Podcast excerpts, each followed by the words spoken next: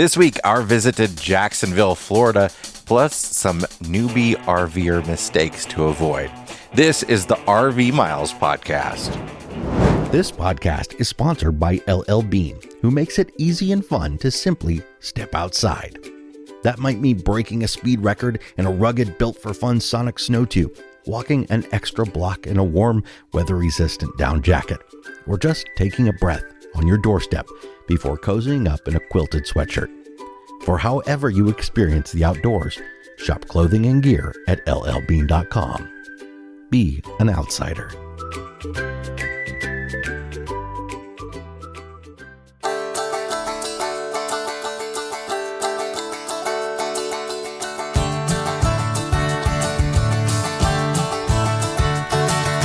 Welcome to episode number two hundred thirty-three of R V Miles. I'm Jason. And I'm Abby, and we are two full-time RVers who, along with our three boys, have been crisscrossing North America on one epic road trip since twenty sixteen. Here at R V Miles, we talk all things R V and outdoors, from travel destinations to industry news, national parks, and a whole lot more. We are coming to you from Orlando, Florida again. Yes, we headed back down to the Orlando area.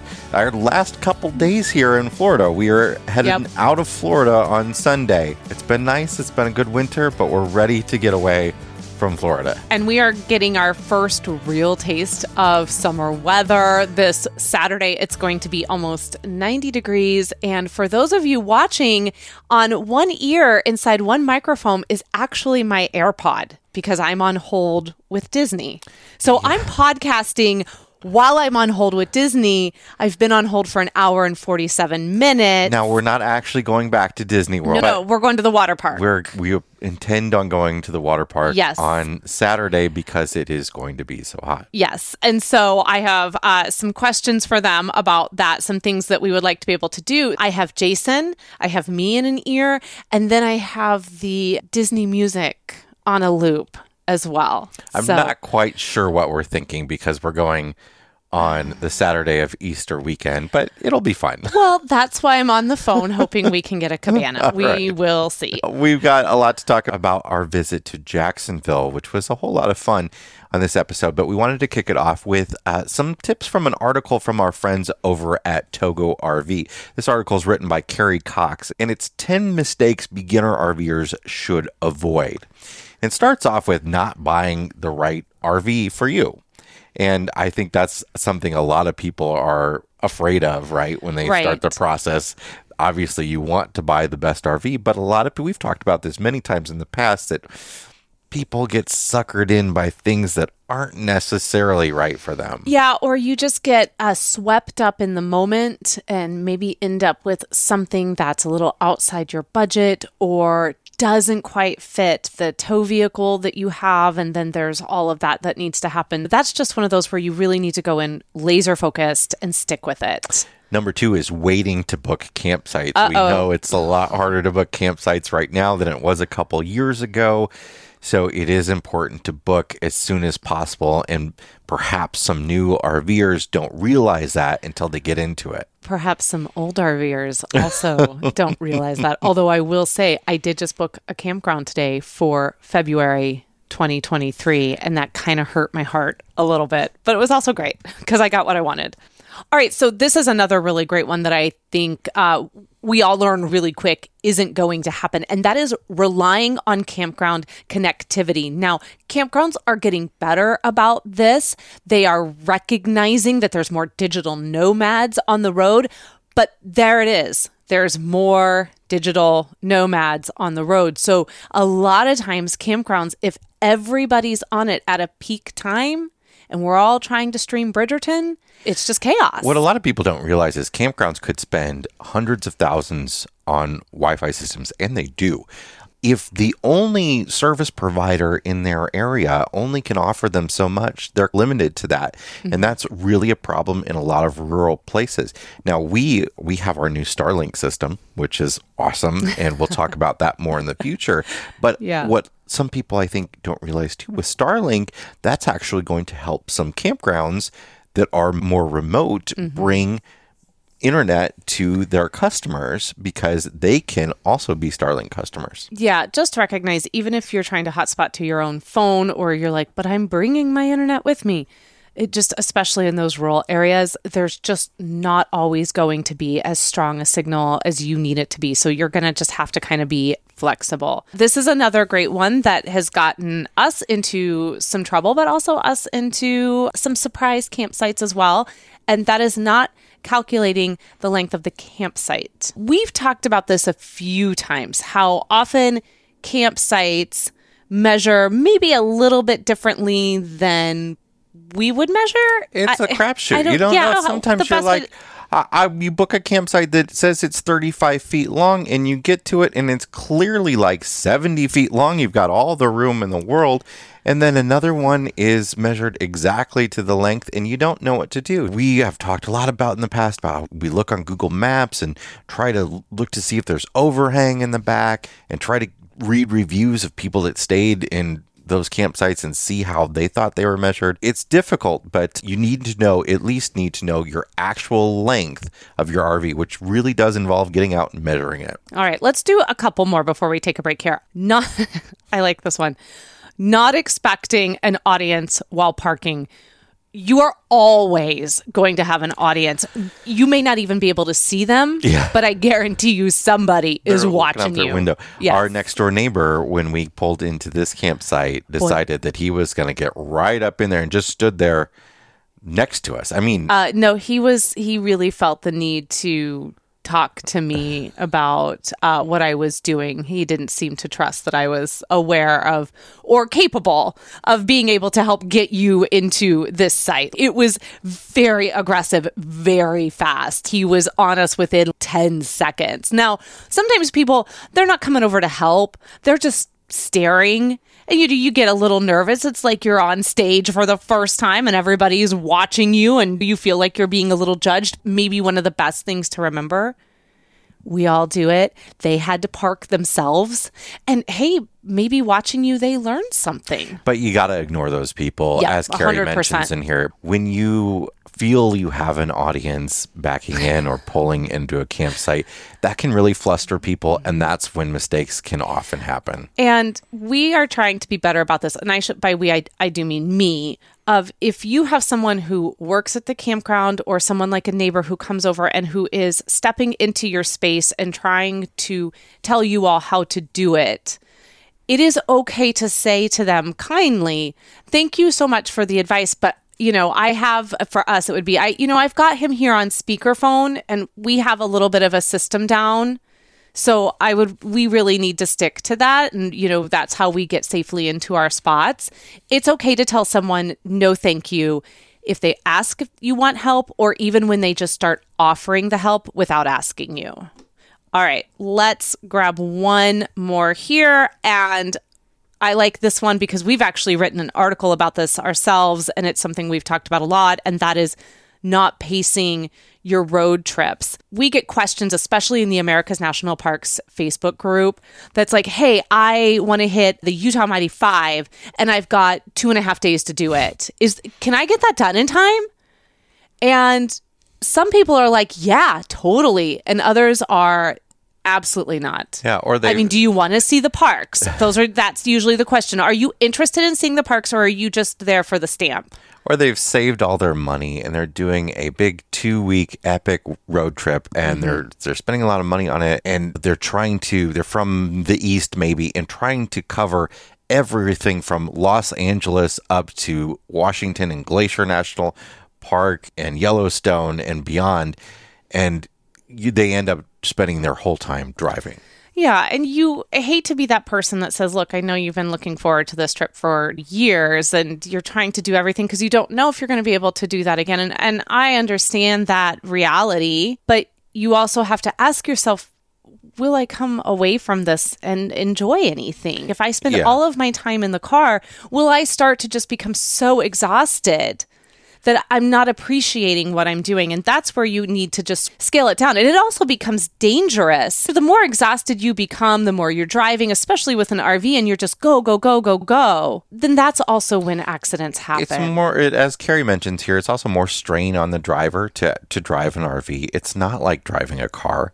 And the the time it takes to get somewhere is longer. So you, mm-hmm. if you have that Google Maps estimate, we add fifteen minutes per hour.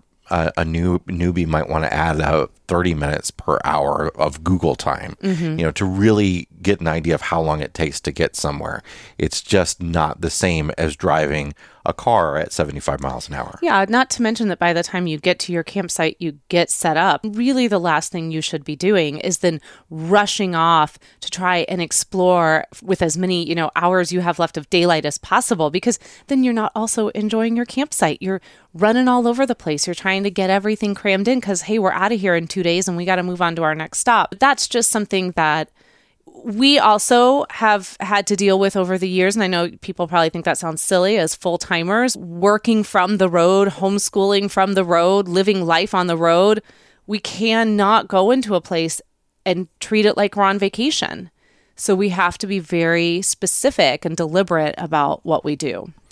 We'll link to the article that has a lot more great nuggets uh, from Kerry Cox over at Togo R V in the show notes and in the description for this episode. But go over to togo r v dot com and, and click on the R V lifestyle section, and they've got lots of great articles on all sorts of subjects. Yeah, and if you have the Togo R V app, just a reminder that Jason and I have a class in their university on R V buying.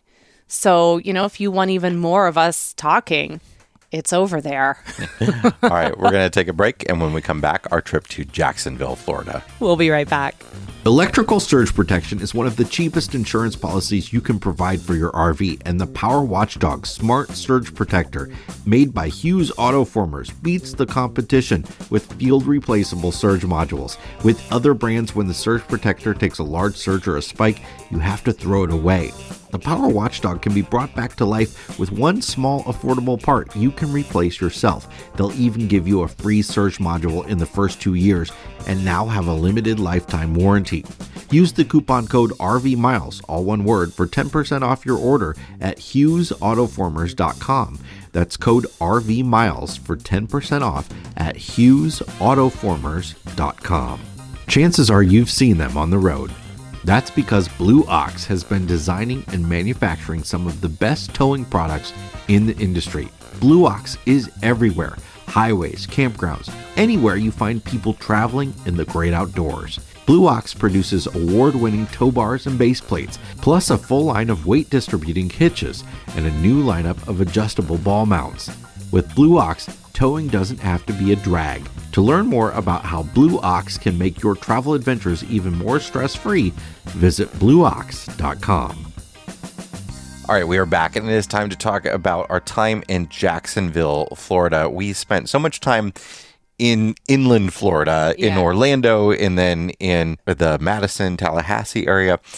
It was finally nice to get out to the coast and wow. and be really right on the ocean in Jacksonville at Huguenot Memorial Park. We couldn't have been happier to be back there. And we alluded to it so many times because we were back and kind of like in our element. We were in a county park.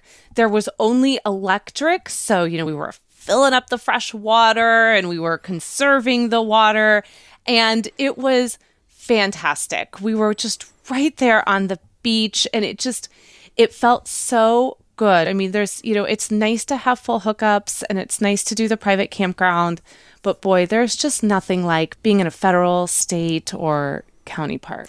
This park, uh, it's only twenty-seven dollars a night. Like I said, it's electric only, but they do have a dump station and water fill um, there. The water fill was very difficult for us to get our big rig to. And we should say that it is fifty amp. So mm-hmm. they do have thirty That's amp. That's good, especially amp, so. When it gets hot here. Absolutely. The sites were, uh, this was another thing I loved too. And this is, again, the difference between a lot of the state parks and the private parks was our site was so big. The sites are a little odd in the way that they are set up. I would say that, you know, especially the pull-through sites are wider than they are long. Our forty-three foot fifth wheel fit just fine. But we did have to park the truck uh, at a bit of an angle just to like get it in there. And to back into the site, we actually, we did have to back into the pull through site. Yeah. And we had to come through another site to do it. Yeah. And uh, it's the park is all full of one lane roads that. But they're you not marked. You, you don't know which direction you're supposed to go on them. The sites aren't really angled. You know, normally a pull through would yeah. be angled so that you can pull into it the right way. They're all kind of at a ninety degree angle to the road, which is hard. It is, again, one of those parks that was built, designed, I think, when we were all in slightly smaller R Vs.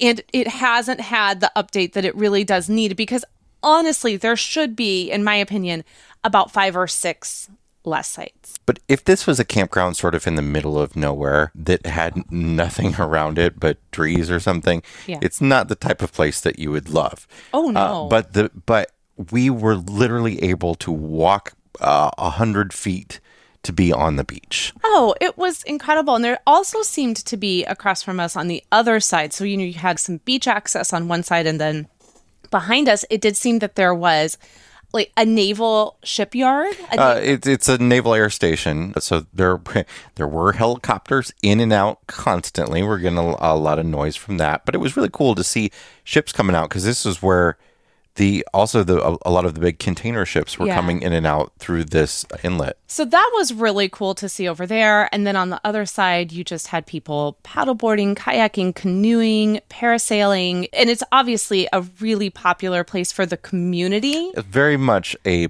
a party campground on the weekends. Except, so the first weekend, it was very party. Mm-hmm. And then the second weekend, it Not was very much. quiet. Yeah. So I think we also got mixed in a little bit with spring break. But it's fun. Sometimes that atmosphere of the energy that people bring when they're coming for the weekend and they're coming to the beach. And there were a lot of tent campers, which I also think just being around a lot of tent campers is very energizing because they just do everything sort of like back to nature in kind of a way. It's very hard to describe, but I loved the atmosphere. Nobody I ever felt was disrespectful. We did have the one group that did play their music so loud during the day that it was like we were all joining them. But thankfully, it was all music we liked. So we didn't need to turn music on.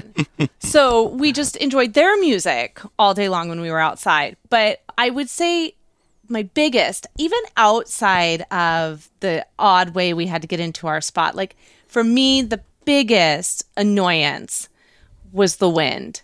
By the yeah. end of the nine days, I had it with the twenty to thirty mile per hour daily wind gust. It's just you're very exposed. There's lots of palm trees around you, yeah. but you're basically out on a peninsula uh, surrounded by ocean, and it is very open to wind, and we were getting a lot of it. And I think some of that, too, is the time of year. We had several storms come through as well. So I think that plays a lot into it. It's just the spring in the South. But boy, I mean, the sand just kicking around and stuff. I mean, it's kind of great in the beginning because you're like, oh, I'm beach camping. Then by the end, you're like, oh, I'm beach camping. It's time to go. So this place is, it's nice because it's easy access to Jacksonville, um, but you are still removed from Jacksonville. Mm-hmm. So you've got, it is a bit of a driving distance to actually get into town, but that's nice because you feel like you're out in nature and then yeah. you can do big city things too if you want to. Yeah, it was about thirty-five minutes to the nearest grocery store from where we are, which was an improvement because when we were in Madison to get to Tallahassee was an hour. So that was an improvement. It was a little bit shorter. But, you know, if you do go in, one of the great things about Jacksonville is that, especially for national park enthusiasts, you have this incredible incredible national park uh, preserve and also a couple of a memorial and then also, I believe, um, a historical site, all just like lumped in together. In fact, it's all part of the Timucuan Ecological and Forest Preserve. And this, the Timucuan were the native people to this area. And this preserve is huge. If you get a chance to look at the map, it encompasses where you're staying in Huguenot Memorial Park, as well as all up and along into Little Talbot Island. And then it goes up into the north and parts of Jacksonville. And fantastic hiking to be had. And for us, right down the street from where we were was the Kingsley Plantation, and that is part of the National Park Service. And you can go there, you can tour. It's only open on the weekends for tours. There's hiking through there, but it is, from what I understand, one of the best preserved plantations that we have to, in order to really be able to talk about what life was like for uh, not only those enslaved, but then also the plantation owners. We took a drive by, we took the loop drive around it. Not yeah. something you want to do in an R V, uh, uh, but we no. took the loop drive near it, and it was really uh, kind of a beautiful drive, but on rough roads, and took a yeah. while to get back there. But we didn't actually get to go to that. But we did get to go to the main visitor center for the Timucuan Ecological and Forest Preserve, which actually was about an hour drive away from mm-hmm. the campground.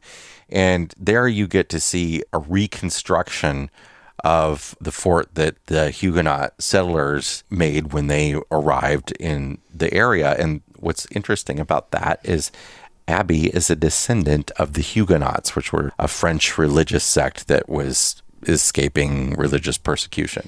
Yeah. And hey, look, full disclosure, I didn't put two and two together at the campground we were staying at until I was in this visitor center and I was reading this. And then I went, oh my gosh, that's named after like my French ancestors. And then I felt really silly. But this is the Fort Caroline National Memorial. And as we were just saying, the Timucuan were here long before any Europeans came over and set foot on this earth. But the French Huguenots, who were escaping persecution and, and looking for some riches, came here in the late sixteenth century, around fifteen sixty, and immediately began to construct this fort, and they were going to occupy and create this empire here. And then they had some issues with Spain, and there was quite an awful slaughter uh, between the Huguenots and the Spaniards, and eventually Spain just took back over this area, and they occupied it the for whole quite state. Some time. Yeah.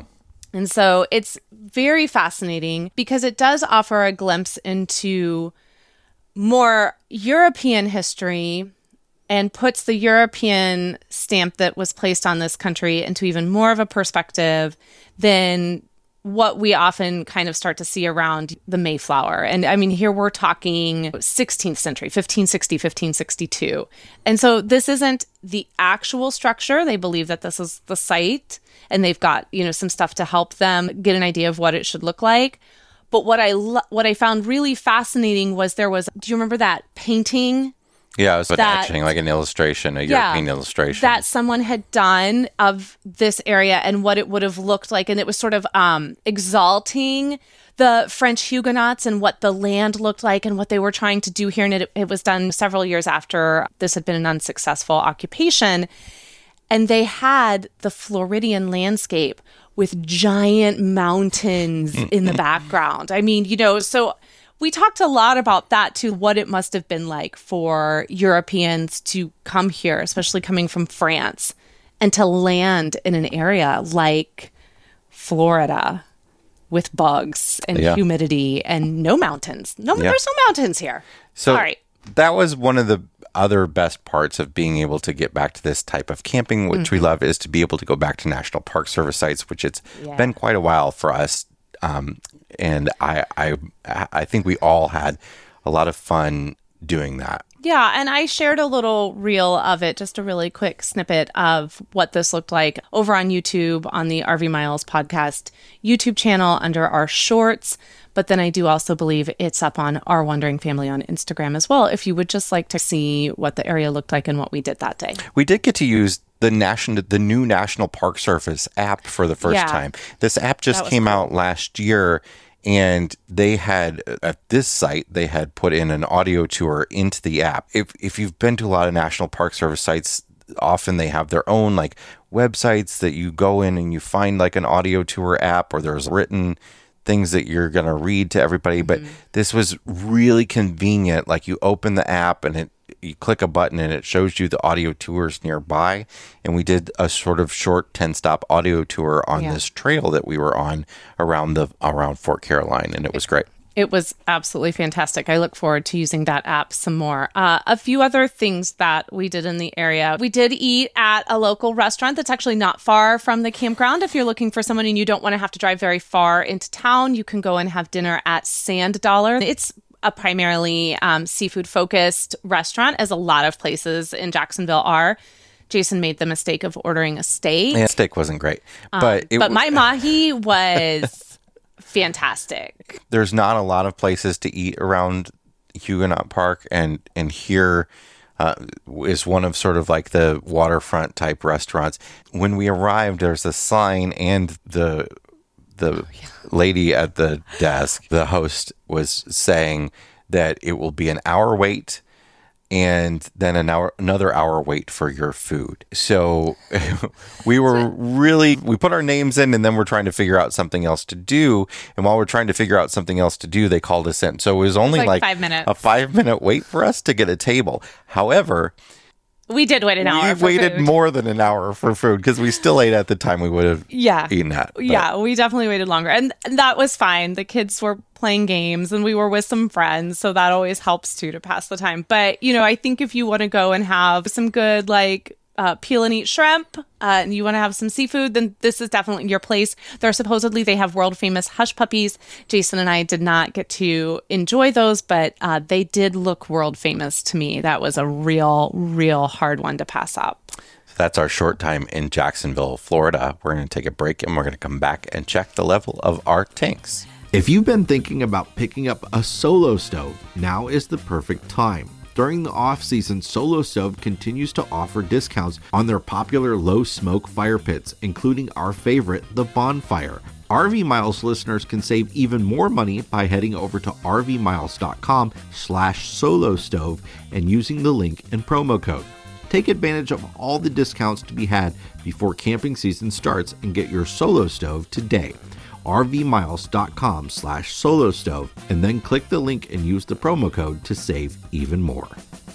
All right, we are back, and it is time, as we do every week, to check the level of our tanks. Jason, what is in your black tank this week? So, so the other day, uh, I was taking a shower in the R V, like and I'm going through the routine. I've soaped everything up. My hair is full of shampoo. My face is covered in soap and getting ready to rinse off. And the water goes. Just disappears. Water completely stops. The campground water shut off just before I rinsed myself off. So, yeah. you know, and I and I was concerned that it was something wrong with our site. Maybe we like, oh, yeah. blew a pipe or something like that. So I was like yelling at Abby. She was outside to come in and then to go check outside. But I couldn't tell her what to do because she had already ran back outside and was looking around at stuff. And what I wanted to tell her was, turn the water pump on so I can rinse off. I just thought maybe there was a little kink or something. Like, it's just go on. Yeah, the, like the hose could have been kinked or something. But anyway, finally she came back inside and I was able to say, turn the water pump on. And thankfully we had a little water in the tank. Just probably enough. Just enough for me to rinse off. We came here from Jacksonville. So when we left Jacksonville after nine days, we were down to yeah. the end of the water, and we did not think to put any in the tank, which I now maybe we need to always make sure we've got at least a third or whatever that scientific graph c- claims is a third now that you just recently did.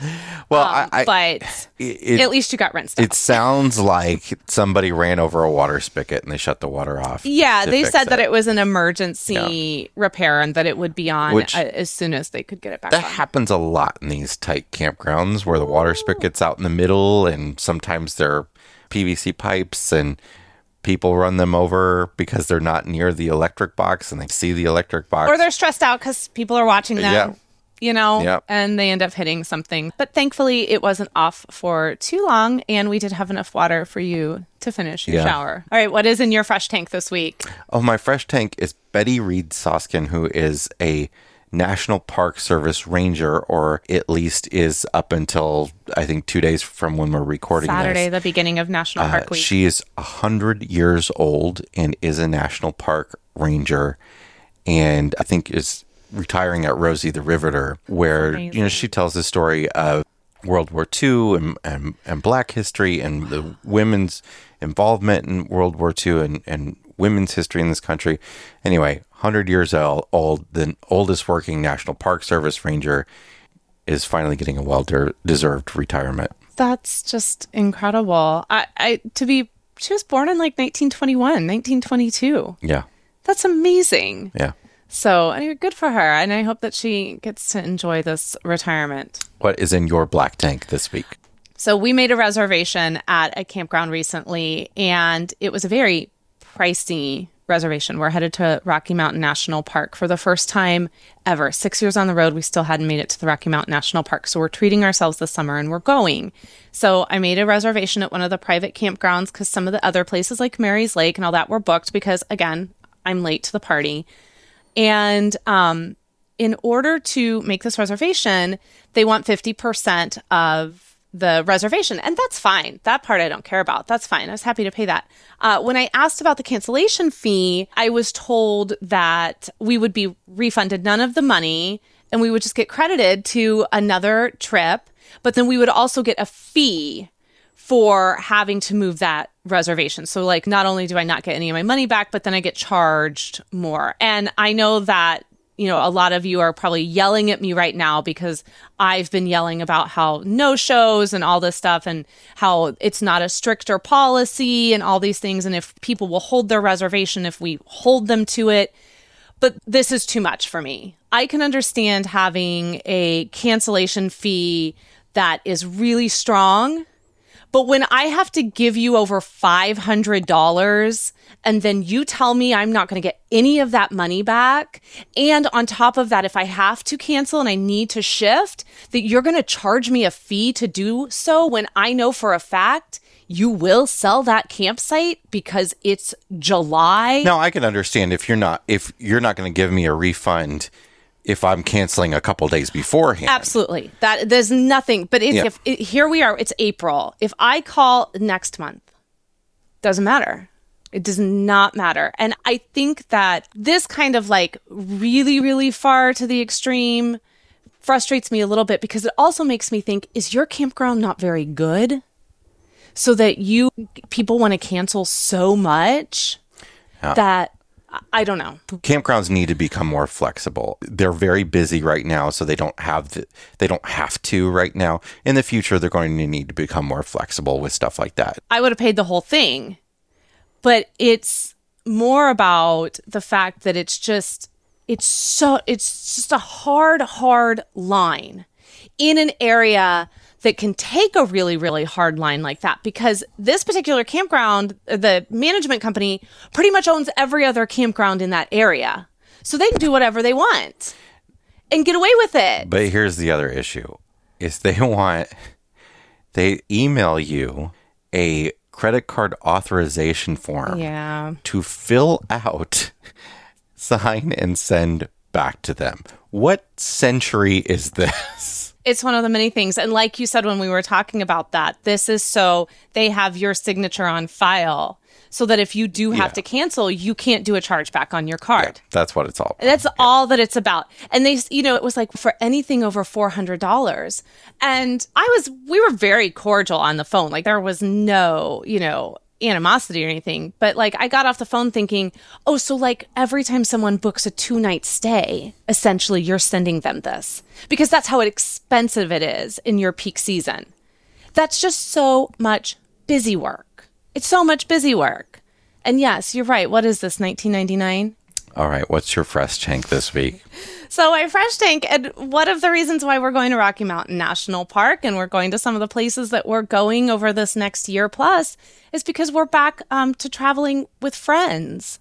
And I'm fresh tanking traveling with friends because I think for anyone who has been fortunate enough to find a family or individuals or a person that meets their travel lifestyle and, and and you can travel with those people and you can feel the joy of that is this really incredible gift. And we're with a family right now that we met back in September that we have just really connected with, and we're going to be spending a decent amount of time with them. And then over the summer, we're going to get to see our friends that we spent pretty much the entire pandemic traveling with, and we're going to be with them for a while. I'm not particularly one that wants to have a big caravan of people, and I don't need to have a ton of people in my life that I travel with, But I can say that if you've been on the fence or you thought it might be weird to travel with friends or exhausting or a lot of extra work, I can only say that it has been one of the most enriching parts